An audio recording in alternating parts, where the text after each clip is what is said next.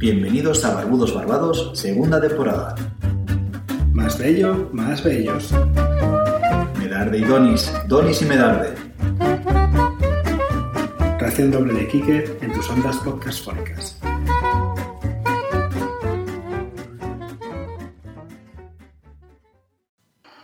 El barbudo de hoy. Bud Spencer. Hoy vamos a hablar de uno de los barbudos más grandes del cine europeo. Vamos a hablar de Bud Spencer. Un metro y 92 centímetros y 125 kilos de puro talento, no solamente delante de la cámara, sino fuera de ella. Carlo Pedreroli, nacido en 1929 en Nápoli, despuntó rápidamente gracias a su físico. Cosa rara.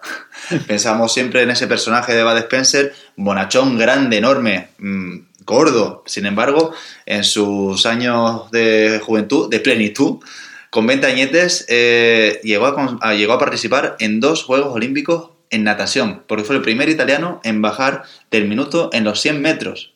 Los 100 metros de natación, lógicamente, no corriendo. Ah, tuvo un pequeño papel, mientras estaba todavía compitiendo, en Quo Vadis, que significa ¿a dónde vas?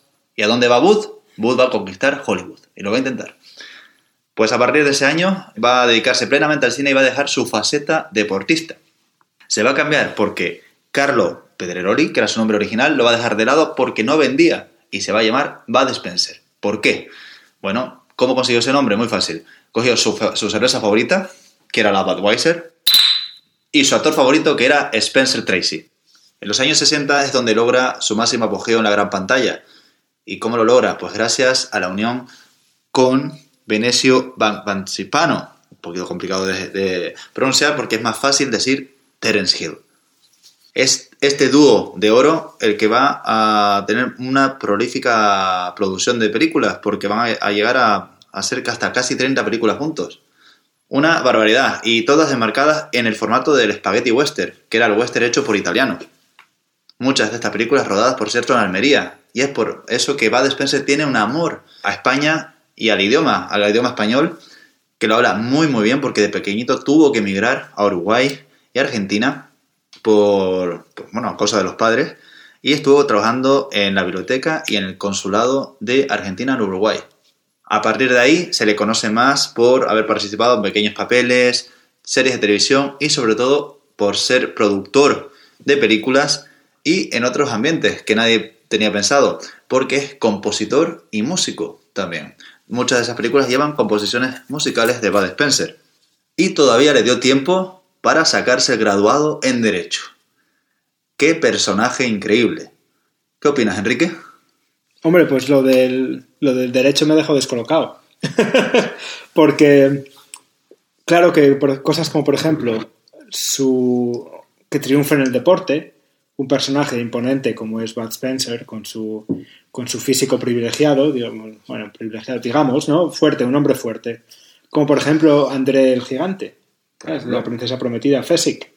Ese hombre triunfó pues porque era un, un, tipo muy grande y muy fuerte, ¿no?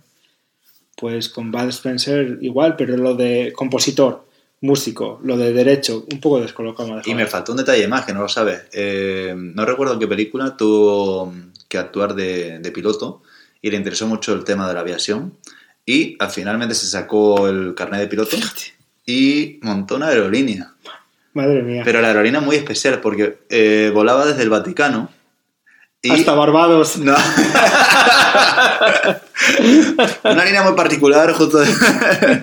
no, es un turismo religioso, tío. Uh -huh. O sea, conexiones con Lourdes, Fátima y toda la Tierra Santa. Madre mía. Madre mía. Y decían, eh, en una entrevista que escuché, dice, bueno, ¿qué, qué más seguridad que va Spencer? Claro. ¿no? Para volar seguro. Hombre, igual, igual te das una torta. Totalmente. o te la da él. No sé qué es peor. bueno, tú como conoces, yo sé que probablemente Telecinco ayudó mucho a introducir este cine en España. Mm. Yo, mis, mis recuerdos de Bud Spencer, sin embargo, no son de verlo en la tele. ¿Sabes? Mis recuerdos son de verlo en, en, la, en el pequeño aparato de los autobuses del colegio. ¿sabes? ¿En serio? Pero espera, eh, explícame eso, que no lo sé. Pues cuando en el colegio te llevan ahí a, a, ver, pues eso, un museo o un parque natural, alguna cosa así, que, que tienes que ir con el autobús, ¿no? O los scouts o alguna cosa así, ¿no? Algún viaje.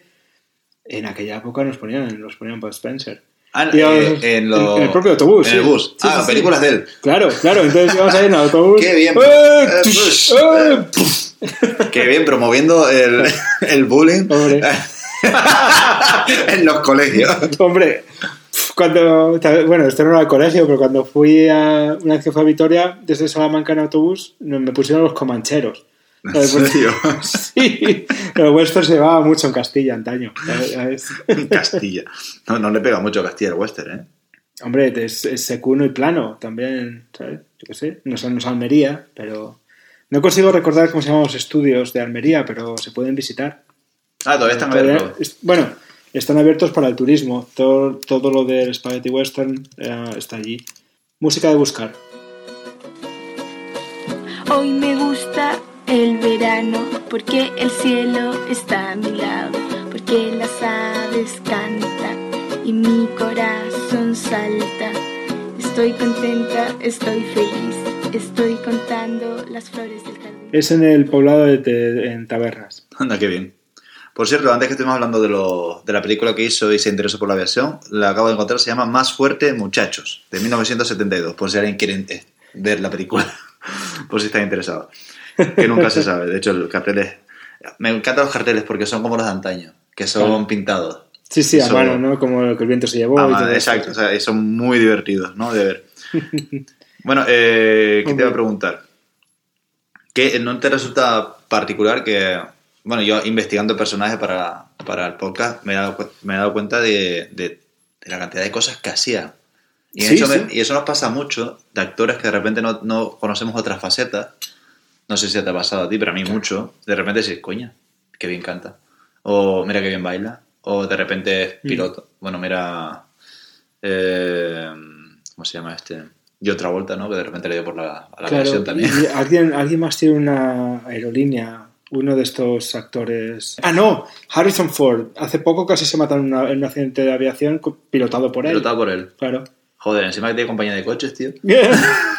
Madre mía. Ese es el nivel, señores. Joder. Anda, pásame una pad. Una, pásame una Venga, Spencer. Una Bud Spencer, toma. Gracias. Por cierto, vi también por internet anuncio, un anuncio que hizo muy divertido sobre banca, tío. Y era que la banca le daba crédito y iba dando mamporrazos a diestro y siniestro por la calle, pero a, a jóvenes viejos, gente normal. Madre mía. Madre Madre mía. mía. Que, muy, Promoviendo el bullying. muy impresionante. Cobrador del frac. Bueno, tú sabes por qué triunfó tanto el Spaghetti Western y, y la pareja formada por Bud y Terence Hill. Yo creo que eso es un análisis con, con muchos factores. ¿eh? Hay mu- multifactorial. A utilizar palabras así de más nivel, a ver si llegamos a más gente. Pero hace tiempo que una pareja, bueno, tuvimos el gordo y el flaco con el cine mudo, creo. Claro, ahí va, ahí va. Eh, todo eso de la comedia que se llama slapstick, pues a aeropuerto, no, aeropuerto, se llama aeropuerto, aterriza como puedas. Aterriza como puedas. La o- de Nilsson. Sí, sí, la de, la de Leslie Nielsen y tal, o la de eso, Police Squad, la serie del mismo Leslie Nielsen, o Hot Shot. Hot Shots, pero también Top Secret, y todo Sí. ese tipo de películas de comedia física, ¿no? Sí. Ahí estaba Charlie Sheen, por cierto, por ahí en Hot Shots, sí. En Hot Shot. Pero eso viene muy de antes, pues de Charlie Chaplin y de, del gran maestro Buster Keaton, que para mí es, es, vamos, casi más grande que Charlie Chaplin. Tiene el maquinista de la general. Vamos, eh, a mí que cuando la vi tenía, pues yo que sé, 16 años o así. Y claro, el cine mudo, pues en aquella época, ¿sabes? Me daba un poco así, igual, ¿no? Ya después de haber visto, pues, películas de acción y todo. Y vi el maquinista de general y me enamoré de, de esa película. Vamos, un, peliculón. Joder, con 17 años que te haya enamorado del cine clásico ya es de... ¿La, la has visto alguna vez, el maquinista de No, general? no, no lo he visto. Es brutal, brutal. O sea, un, un peliculón y, y Buster Keaton se sale ahí. Vamos. ¿Esa es la película que el tren viene hacia el público? No, no, no, no. Eh, no, eh, Buster Keaton en esa película hace de un tipo que quiere ir a la guerra por los confederados, ¿sabes? Por los esclavistas. Pues era otra época, ¿no? Quería ir a la guerra, eh, pero no lo dejaban porque era muy esmirreado, ¿no? Tipo Capitán América. Me encanta. Sobre Steve Rogers no lo dejaban ir a la guerra porque era un esmirreado, igual. Pero el caso que quería ir Uniendo a- los dos mundos del cine, señor. Efectivamente. Ah, aquí hacemos un tac tac tac y ya está. Todo rápido. Pues quería la guerra y no lo dejaban. Y lo que hizo fue hacerse conductor de una máquina de la General. La General era la, you know, la, la compañía de antes. Y de los trenes. Y em, le roban la máquina, o sea, le roban el tren. ah, se ve envuelto en la guerra. Tiene que ir a rescatar a una chica. Bueno, pasa absolutamente de todo. Y es una película en la que en pocos momentos no te estás partiendo la caja. Pues eso, lo que iba, la, la slapstick comedy esta es pues de donde vienen alguien que me recuerda a, a Bud Spencer y Terence Hill, que es Laurel y Hardy, ¿sabes? el gordo y el flaco. Pues yo creo que el éxito viene del mismo sitio. Ayúdame a comprenderlo, porque Mm. la, la base de- del triunfo de esta pareja era que Bud era como el gordo, tranquilote, Mm. pasivo, que, mm, bueno, que hasta que no le tocaran mucho los... Narices. Na- lo- Gracias, Ahí. filtro. Hasta que no le tocaran muchas narices, no saltaba. Y Terence Hill era como el, el detonante de todo, ¿no? Era... Estaba el, el, el Bud, que era el tranquilote, y está Terence Hill, que era como el, el pillo, ¿no? El que, siempre- el que la, la liaba parda. Mm.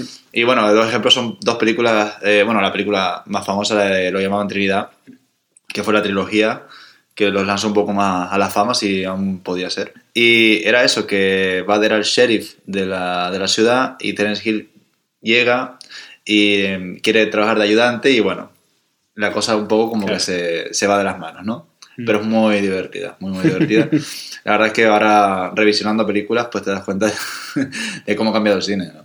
Porque ahora un formato como ese, Bueno. yo no sé si podría funcionar ahora mismo. Hombre, un formato tal cual, a lo mejor no, pero tienes películas que van en el mismo sentido, ¿sabes? En, en el, en el mismo aspecto gamberril de una, una pareja de, de personas. Por ejemplo, se me ocurre el, el 21 Jump Street, este, como se llama en español, no, no lo sé, pues el 21 Jump Street, Sí, Eh, con Jonah Hill y ¿cómo se llama el otro? Se me olvidó. yo no sé cuál es esa. Pues esa es una, una comedia pues exactamente igual. Son de unos policías que como tienen cara de niño, bueno, de niños, de jóvenes, hacen, les hacen, les mandan de misión infiltrarse en un instituto. Sí, la conozco. Sí, Esa, sí. pues de hecho, una eh, es en la universidad y la otra es en el instituto. Sí, la primera es en el instituto y después Exacto. 26 22 Jump Street Sí, sí. es la en la universidad. Que tiene, por cierto, uno de los mejores créditos finales de, de la historia reciente. vamos. Y eh, pues eso, es, es una, es una me historia resultan- similar. Me resultan ¿no? más gamberras de ahora. No tan sanotas. Me, no, me resultaban más sanas. O sea, no eran agresivas, ¿no? De, de hecho, se daban muchas tortas, Claro. muchos puñetazos, pero bueno, con la mano abierta, como se dice, ¿no? No, y además literal. Literal. Pasa que la mano de Bat te, te ocupaba toda la cara. Hombre, ya te digo. Ya te digo. es muy divertido. La- Las entrevistas que estuve viendo, bueno, hay una de, de Buenafuente hace bastantes años ya, Mm. cuando estaba Corbacho en su programa y todo, y el Nen, famoso Nen. Sí. Y, y te ves a ese hombre tan pasivo ahí, mientras el Nen está ahí dando por cool.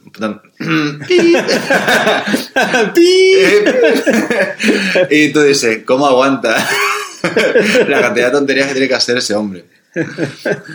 Pero sí. Ah, a mí esto de pensando en el, en el spaghetti western y en todas las estupendísimas películas que se hicieron, pues eso, eh, el, el bueno, el feo y el malo, o sea, que me viene a la mente la primera, obviamente, pues esas películas me, me traen de nuevo, pues a- no a la infancia, pero sí a una época, pues eso, un poco diferente, ¿no? Más, más pues de, de juventud, de, Sí, total. como de, de un cine nuevo, ¿no? De Y, y tan juventud que lo tiene todo en VHS. todo eso, todo eso. Para lo de la LOXE. Una cinta enorme que grababa, no, yo creo que eran 120 o 180 minutos, ¿verdad? Con suerte. Sí, ya no, no, no tenías... Ah, no, las 90 eran los casetes. Exacto. Pero las otras se llaman por una Y película. me acuerdo que las grababa con anuncios de Telecinco, porque casi todas las películas eran de Telecinco, las ¿No buenas. hacías lo de parar la peli, Sí, o sea, pero- parar la cinta y luego Sí, lo, para, paraba los anuncios a veces, pero así me daba pereza. Ya, hombre, eso era, yo creo, lo peor de todo. Pero estar ahí, plan, no puedo ir al servicio o tengo que ir corriendo para que me dé tiempo a volver y darle a, a Sí. grabar otra vez y todo. Yo tengo a La Guerra de las Galaxias en VHS, ¿En grabada de la tele. De, cuando, ¿De qué ¿sabes? canal? Ya ni me acuerdo. De la 2. No, no, no, que va, que va. Ah, pero se acaba, me encantaba esa cinta. Igual está todavía por ahí en mi casa. Me encantaba esa cinta porque ponía ahí Star Wars, el retorno del Jedi, ¿no? Qué grande. Era el retorno del Jedi porque nosotros no los habíamos comprado. Pues eh, ponía ahí el retorno del Jedi, me la veía entera, sin, sin cortes, porque había hecho los cortes apropiados antes. Y al acabarse, ¡zas! Las últimas canciones de un concierto de Guns N' Roses en París. Las mejores. Entonces me veía la cinta entera hasta que se acababa. Flash. Primero el retorno del Jedi y después eh, Guns N' Roses. ¿Qué, Flash. ¿Qué pasa en Salamanca? Guns N' Roses, por cierto. ¿Qué le dan de comer a los jóvenes en Salamanca? Ese... pues embutido, joder. Si es que, madre. Esa, ese concierto de Guns N' Roses, Axel Rose con una barbaza, vamos, en- envidiable. Mira ahora en CDC. No, era igual, no era igual. Los tiempos han cambiado. No, porque Axel Rose siempre, nunca llevaba barba, ¿no? Y, y No. entonces que la lleve en ese concierto todavía es algo ahí especial. ¿eh? Bueno, igual podemos retomar un micro episodio de eh, Axel Rose. Sí, Especial los, en los cuatro meses que llevo barba, venga. los cuatro mejores meses de su vida. Seguro, seguro, seguro. seguro, seguro que sí, vamos. A ver si le veía, acabó ya. Acabado ya. Qué recuerdos, ¿eh? Joder. Joder, Madre el. VHS, el vídeo, por cierto, ese, ese concierto de Guns Roses probablemente tenga Mogo ya, que lo sepas. No, seguro, yo creo que era del 94. O sea, del imagínate. 94. Sí, sí. Hostia, cuando el, el codazo a Luis Enrique. Claro, claro. el gran año ese de España. Ya te digo, madre mía. Sí, sí. Ahí me fui a hacer un, un, un curso de baloncesto en el verano. Oh, Ahí vimos. Me acuerdo de dos cosas, de, ese, de tres cosas. De, nos pusieron una foto a ver si adivinábamos quién era y puse el único baloncestista negro que conocía, que era Michael Jordan. Pues no, era Hakim Olajuwon, que no se parecen en nada. ¿No? Me acuerdo también de haber visto Llamaradas. Llamaradas, qué peliculón también. Joder. proyectado ahí en una sala que nos traumatizó a todos. Y de haber visto el codazo de Luis Enrique allí con la gente del baloncesto, pues en plan pf, 80 personas, Madre mía. proyectado ahí en la tele. Yo venía de viaje, me acuerdo, con mis padres, eh, y estábamos en Sevilla. Me acuerdo, habíamos estado en el corte inglés y tal y cual, y vimos la- el partido ahí y ese codazo. Yo lloré, ¿eh? Sí, sí, sí es que Semifinales era, ¿no? Ya no me acuerdo, no. O no tenía, que- ser cuartos, porque Cuartos, la leyenda de los, de los Fue- cuartos. Sí, fue cuartos, creo. Bueno, Sí, sí. retomando el tema de, del cine, Spaghetti Western, Bud Spencer, ¿tú sabes lo importante que fue la llegada de las televisiones privadas a España con Telecinco? ¿Cómo afectó a nuestra plenitud? Estoy, estoy vamos. eh, no, es, no fue Antena 3 quien traía todo lo de Dragon Ball Z y todo esto. Antena 3 sí que trajo el tema Bueno, de eso dibujo. fue, era TV3. ¿no? Eh, sí, TV3. Claro. Y sí, tema de dibujo. Yo me levantaba, claro. Como- terremoto. A ver, tú, chaval. Chaval. Chaval. Recuerda que tenemos un episodio dedicado a chaval. ¿Vale? que yo me acuerdo de levantarme a las 7 de la mañana para ver los dibujos animados, porque como Canarias es una hora menos, Es verdad que pringaos. que brincado, pero bueno. no te me enfades, hombre. Vete, al sol, vete al sol, anda, vete a reírte. Tus muertos. Bueno, pues sí, me los veía todos. Sí, hombre, claro. Yo tiraba más por el tema del, del cine de, de italiano que nos entró a través de Telecinco. Telecinco. Estamos hablando ya no solamente de Bud Spencer y Telecinco. gracias, Silvio. Hablamos también de oh, Pierino, Jaimito. ¿Cuántas películas de Jaimito vimos? Tela. Eso sí, cuando hablas con la gente italiana te dice, no, no me digas que ese es el cine que conocen de nosotros. ¿Qué, otro cine tienen? No, tiene muy buen ya, cine, hombre, ya, eso, eso, eso mismo, joder. Joder. Sí, sí, sí. Pero bueno, no, nos entró mucho cine. De hecho, yo me gustaría ver las películas que me quedan VHS porque tienen que ser, vamos. Que, que, vamos, la cámara de los tesoros. no, no, no la abras. Vi hace poco, porque estuve con una amiga mía y, y le puse a su hijo un, uno de, de mis recuerdos de infancia y de mucha gente, la aldea del Arce. Hostia. ¿Y, qué, ¿Y qué tal la reacción? ¿Tú qué, qué recuerdos tienes de la aldea del Arce? Ah, se dibujó animado muy soft, ¿no? Tran- Muy soft, bonita, muy sí, era todo bonito para bonito, niños, bien para cuidado, niños, perfecto, ¿no? Parte muy artística. Aragón, tal y cual. Muy artística, no como los dibujos de ahora, que son más... eh, ¿No? Claro, sí. ¿Sabes de qué va el primer episodio? No lo recuerdo. Pues el primer episodio, que es el que le puse al chaval. Muere la madre. No. El primer episodio la familia se muda, la familia de conejos, protagonistas, ¿no? La, la coneja con el con la cinta esa o el collares en la oreja, ¿te acuerdas? Pues esa familia se muda al pueblo, a la aldea de Arce, porque el padre va a ser algo así como el, eh, el alcalde o algo así, ¿no? Entonces que el tío lleva unos documentos muy importantes en su maletín. Pues el tren lo asalta el lobo feroz este. El lobo malvado, que era el malo de la historia, no el gargamel, digamos, de la historia, asalta el tren y roba a todo el mundo, incluida la maleta con los, con los documentos, y se escapa. Pues al llegar al pueblo, al padre no le dicen, ¡Hala, qué ha pasado! Eh, os vamos a dar ahí eh, acompañamiento psicológico, qué desastre, que no le dicen, pero ¿cómo te dejas robar los, los documentos? Si no recuperas los documentos te vamos a echar del pueblo, eh, vas a perder tu trabajo, la no vas a dar de comer a la familia. Ríete Bueno, tú de la administración la- alemana, ¿eh? Ríete tú, pues Chicho Terremoto sí que lo veía. pero sabes de qué va Chicho Terremoto también.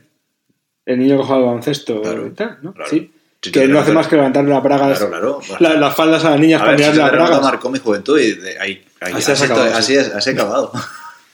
No, pero son eso. Decías que, que ya no se hacen películas como las de antes, como estas de. Pues las de Bud Spencer, que ahora son mucho más guayistas, eh, menos inocuas, digamos, aunque haya tortas y tal. Bueno, pero está todo esto, toda esta, esta colección de cosas que han mejorado muchísimo. Sí, sí, sí, sí, no. Porque para los niños, digo, madre. ¿Cómo hemos cambiado? a mejor. Sí, sí, sí. Joder. ¿Qué más recuerdos tienes de, de todo este tipo de cosas? ¿Cuál, cuál es tu película de Spaghetti Western favorita? Mm. Complicada, ¿eh? Es una pregunta que merece reflexión. Porque tienes, eras una vez en el oeste, el, el 310 Ayuma, me parece que también es Spaghetti Western, el bueno, el feo y el malo, todas las de El hombre con el poncho, ¿sabes? El, tío sin nombre, el que, el que hacía Clint Eastwood con el puro y el sombrero y el poncho. Um, tiene, pues eso, to- todo ese tipo de Pero películas. ¿eso se todas, considera Spaghetti Western también? todas las de Sergio Leone y toda su, su generación, sí, claro. claro. No, yo creo que me quedaría con el bueno, el feo y el malo. Hmm, Sin duda. Es que es su película. yo también. Es que es la hostia. Pero, o sea, es que, claro, ¿te acuerdas? Porque eras una vez en el oeste, también es un peliculón impresionante. Ya, tendría que volver a revisionarla, ¿eh? Mm. También te digo, hace muchos años que la vi. Pero mi padre era mucho de poner... O sea, mi padre era la hostia. Eh, llegaba por la noche de trabajar, yo estaba ahí, de pequeñito, y le encantaba ver películas, sobre todo los western, le flipaban, y las de Bruce Lee.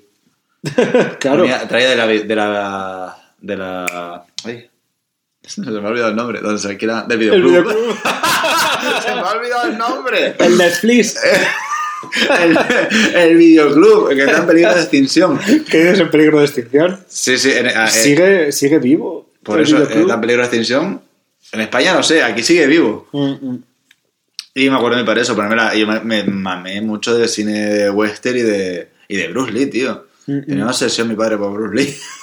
Es que Bruce Lee es, vamos, también una figura rompedora en, en el cine de artes marciales. O para romper Bud Spencer, para romper cabezas.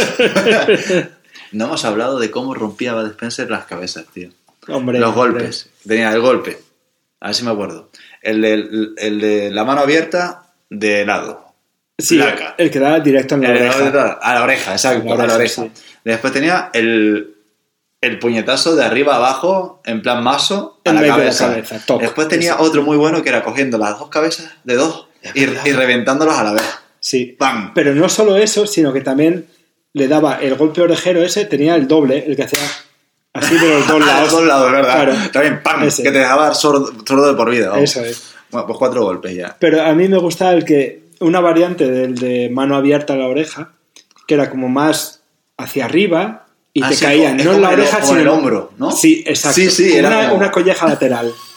Vamos, que te dejaba Que si planchar. fuera el señor Miyagi, sería la típica de ese de claca, con Sí. el brazo así recto. Eso, el de, el de abre el bote de cera. Es... Abre el bote de cera. ¿Qué te voy a dar? Sí, hombre, qué recuerdos. Pues, pues sí, va a haber que ver, va a haber que ver esa Trinidad. Yo es que soy mucho de los cines de los 80-90, tío. Hmm. Se echa de menos. Sí, como, como qué. Joder. Ya vamos a trilogías. Eh, No hay solo trilogías, hombre. Ya, pero bueno, eh, Back to the Future, o sea, Regreso al Futuro, eh, las de... Se va a el nombre. Las de Spielberg. La otra trilogía con... Indiana Jones. Otra. Hmm. Toda esa época. Es que Spielberg ha marcado una época también con el cine. Claro, pero luego tienes otras, otras que no hicieron tanta trilogía. Pues ah, de Robocop tienes la 1 y la 2. La trilogía la hicieron más tarde, ¿no? Tiene Ah, cuatro ya. O sea, pues por eso. También hay otras que hicieron la trilogía después. Pero no Ah, que ya Parque son- Jurásico. Parque hicieron, Jurásico. hicieron la primera. Esa, esa es un pelín más tardía, pero yo, me dedico- yo digo un poquito antes de los 90, ¿no? Sí, bueno, o sea, bueno, es del 92. Sí, Parque Jurásico tampoco están. antes de los 90. Los Goonies, por ejemplo. Los Goonies, esa nos marcó nuestra generación. Hombre. Hombre. Ahora, ahora le marca a la gente, pues eso, Stranger Things, ¿no? Ah, sí, está, está triunfando porque es nuestra, nuestra generación, ¿no? Claro. En la, vuelta. Y lo ha ¿Qué, hecho qué generación eres, por cierto? del 82. No, hombre, no me digas el año. ¿Qué eres? ¿Qué eres? ¿Exennial? ¿Millennial? ¿Generación X o qué? Eh, ni idea, Enrique. No tengo ni puta idea, la verdad. No, no sabes. Te voy a hacer el, el test este que viene aquí. Vamos a ver. Uy, qué miedo. ¿Cómo de, cómo de Exennial eres? Exennial es la generación entre el 78 y el 82. Gracias por explicarme qué coño es ese serial. Es una microgeneración. Pensaba que era alguna pomada Ah, no, contra, contra algo. Es la gente que nació entre el 77 y el 83, que son lo suficientemente mayores como para vivir una, una infancia sin internet, No, ese no soy yo. sí, pero lo suficientemente jóvenes como para haber trabajado toda su vida con internet, Eh, no. ¿sabes? Entonces yo creo que sí. ¿Cómo que sí? Tú, aparte de Gañán, eres todo esto. Gañán, Vamos a hacer el test, vamos a hacer el test. Mira, vamos a ver, ¿cómo de, Soy un geek. ¿cómo de Exenial eres? Por favor. Utilizabas un, un modem de los que se conectaban por teléfono. 56K, sí. Sí, ¿verdad? Muy bien, muy bien. True, le voy a dar aquí.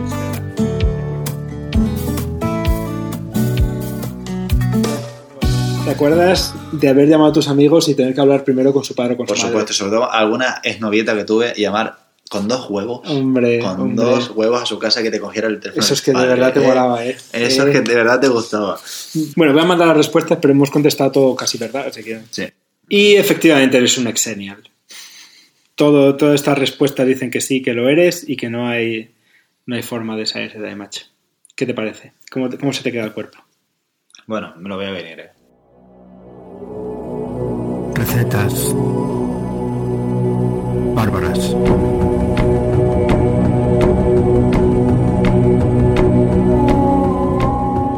Bueno, inauguramos la sección de recetas bárbaras con una receta que parece más complicada de lo que es en realidad, que es el ragú a la boloñese.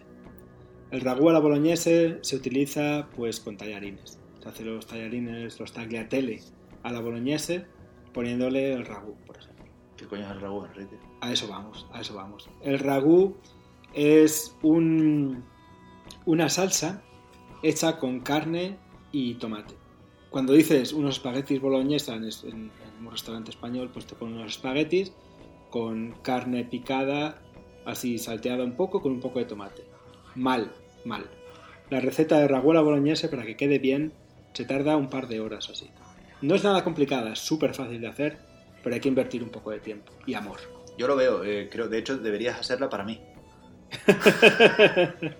Pues mira, para el próximo Recetas Bárbaras te habré hecho una y así la probamos. Y la pruebas y me cuentas a ver qué tal. Estupendo, grabamos un pequeño vídeo. Eso es. Tú lo que se ha contado de comer, ¿eh? Bueno, los ingredientes no son no es nada complicado. Hay que tener apio, zanahorias y cebolla. Eso solo para empezar. Entonces, se corta todo muy fino, pero en trocitos muy pequeños. Y se sofríen un poco. Yo a veces le he puesto también un poco de panceta. Entonces, para poner la panceta o pancheta, que seguro tú lo pronuncias mejor, Ahí estamos. Pues se pone la pancheta primero y cuando suelta toda la grasilla rica rica, se quita, se separa y en esa grasilla es donde se fríe, donde se sofríe el apio con la zanahoria y con la cebolla. ¿eh? Todo cortado muy fino. Después de eso se añade la carne y se le da ahí una vuelta. Si quieres añadir la panceta ahora en vez de al principio, también se puede hacer. Yo prefiero al principio porque se suelta la grasa Para freírla bien. Claro. Tiene sentido. Eso, pero bueno, se añade aquí la carne y se da vuelta hasta que esté todo marroncito, así a fuego un poco más fuerte, ¿no? Una vez añadido eso, se añade el vino blanco, un poquito. De, de todo lo que hemos dicho ahora son 50 gramos. De vino blanco es un vaso, un vaso de vino blanco, así a fuego fuerte, que se evapore, ¿no? Para incorporarlo con la carne, el apio, la cebolla, la zanahoria. Después se añade la salsa de tomate. Aquí hablan de salsa de tomate, esa, la compacta, ¿no? ¿Esa cuál utilizas tú? Porque nosotros en España utilizamos mucho la salsa de tomate, la, la que es más dulce, ¿no? La... Como el solís, por ejemplo. Ese tipo de tomate frito de El toda tomate la vida. frito toda la vida. Que, que aquí no existe. En. Aquí no existe, aquí existe el pasata y todo. No, a No, mí el tomate frito me parece superior. Luego eso va a gustos, obviamente, ¿no? Porque también hay que añadir agua. Entonces, si quieres utilizar un pasata para la gente que no nos escuche desde España y no tenga acceso a Solís, por, por Solís es una marca, ¿no? Pero hay muchas otras, pues... Porque el triturado no es lo mismo. No, no, no, no, no, no es igual. Aquí hablamos de la pasata de pomodoro, Oh, que es como el tomate frito, pero menos denso. Bueno, le puedes, le puedes poner la que tengas. Básicamente es, ¿no? Aquí utilizamos pasata y, y ya está. Y, y queda muy bien. Yo le pongo a veces un poco de pasta de tomate, la, la que es realmente concentrada, en el agua. Que al final sale una, una salsa de tomate que le da el sabor, pero no se come el resto de sabores tampoco.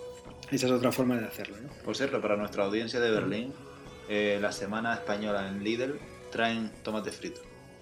¿Cuándo es la Semana Española? No lo sé, pero para que lo sepan. Suelen avisar en los grupos, ¿vale? Cuando pasa. Y también hay una, una tienda cerca de Charlottenburg. Bueno, de carne no he dicho cuánta cantidad. 300 De gramos. carne se echa... eh, no, no, no, es más, más. Se utiliza 500 gramos. ¿Para cuántas personas? Cuatro personas. Ah, para cuatro. Vale. 500 Estaba pensando en gramos.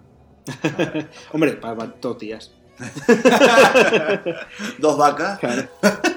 500 gramos de carne, ¿no? De carne mezclada, eh, pues eso, de vaca, de ternera y de cerdo. Pues se echa ahí todo, se echa la salsa de tomate, se remueve, se remueve. Una vez el alcohol está evaporado es cuando está cero del tomate.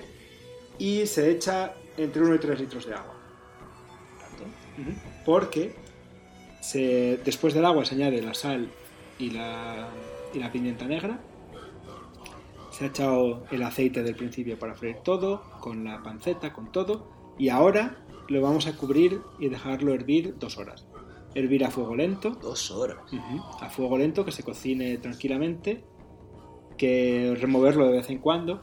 Y todo esto es para que la carne se deshaga y se incorpore a la salsa. No es los trozos de carne fritos allí, salteados, cocinados, tal, no. La carne se tiene que deshacer para incorporarse a la salsa. Entonces es una, una salsa con sabor a, a carne, pero no un sabor como haríamos nosotros la boloñesa con, con la carne ahí bien ala, ¿no? Es un sabor más sutil, con todos los, los sabores del apio, que tiene un sabor muy fuerte, la cebolla, la zanahoria da menos sabor, pero también está ahí. Todo incorporado a lo largo de dos horas. Interesante. Se pone un poco de leche también si quieres, al final, por si está muy, muy seca. Si te ha quedado un poco seca o, o quieres que espese un poco o, o sabe demasiado ácida por el tomate, porque el tomate es ácido al fin y al cabo, se puede añadir un poco de leche y remover, remover, remover dos horitas y está estupenda.